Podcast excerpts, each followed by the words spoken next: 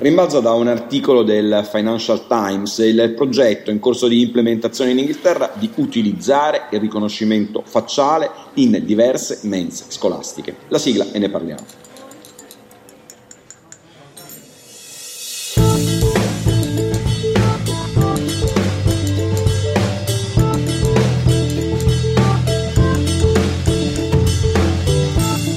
Troppo difficile servire una scolaresca affamata in soli 25 minuti se ci si deve anche assicurare di farsi pagare o comunque verificare di servire un panino a chi ne ha diritto. E questo è uno dei principali argomenti opposto dalle scuole che hanno scelto di adottare il riconoscimento facciale nelle loro mense per consentire agli alunni di pagare la merenda a chi ha sollevato qualche perplessità sulla decisione. Succede in Inghilterra.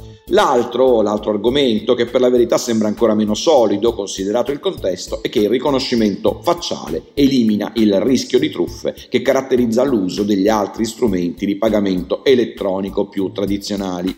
L'ultimo degli argomenti, quello più di tendenza, diciamo così, è che il riconoscimento facciale eliminerebbe in periodo di pandemia ogni contatto con gli alunni, quasi che le carte contactless non consentano di raggiungere lo stesso risultato e soprattutto soprattutto che evitare il contatto al momento del pagamento in una mensa piena di ragazzini che poi finiscono a mangiare l'uno accanto all'altro rappresenti davvero una soluzione salvifica contro il virus. L'idea è oggettivamente difficilmente difendibile senza se e senza ma.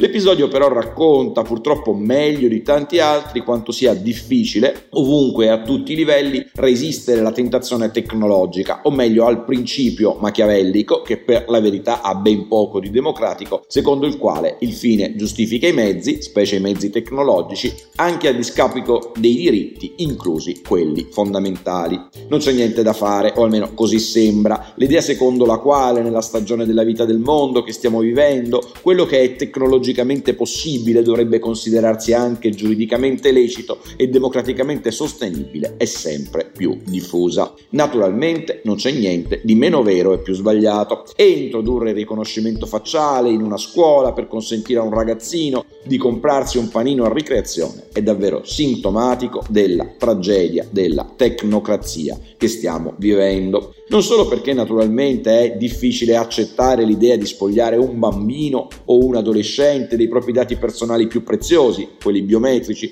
per una ragione così sciocca, ma anche e soprattutto perché se abituiamo addirittura a scuola i nostri figli a trovare normale rinunciare alla loro faccia per un panino, poi non possiamo lamentarci se crescono con l'idea che la loro identità personale non valga nulla e siano pronti a lasciarsene privare da social network, fornitori di ogni genere di app e governi diversamente democratici ma ugualmente ficcanaso. La strada è decisamente quella sbagliata. La scuola dovrebbe educare la cittadinanza digitale a cominciare proprio dalla centralità della protezione dei dati personali. Passi che farlo è difficile, ma da qui a finire addirittura a diseducare il passo è lungo, o almeno dovrebbe esserlo. Buona giornata.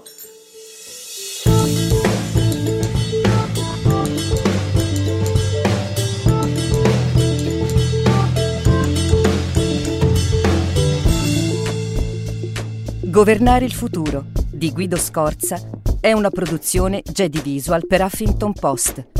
Sigla Indie Hub Studio.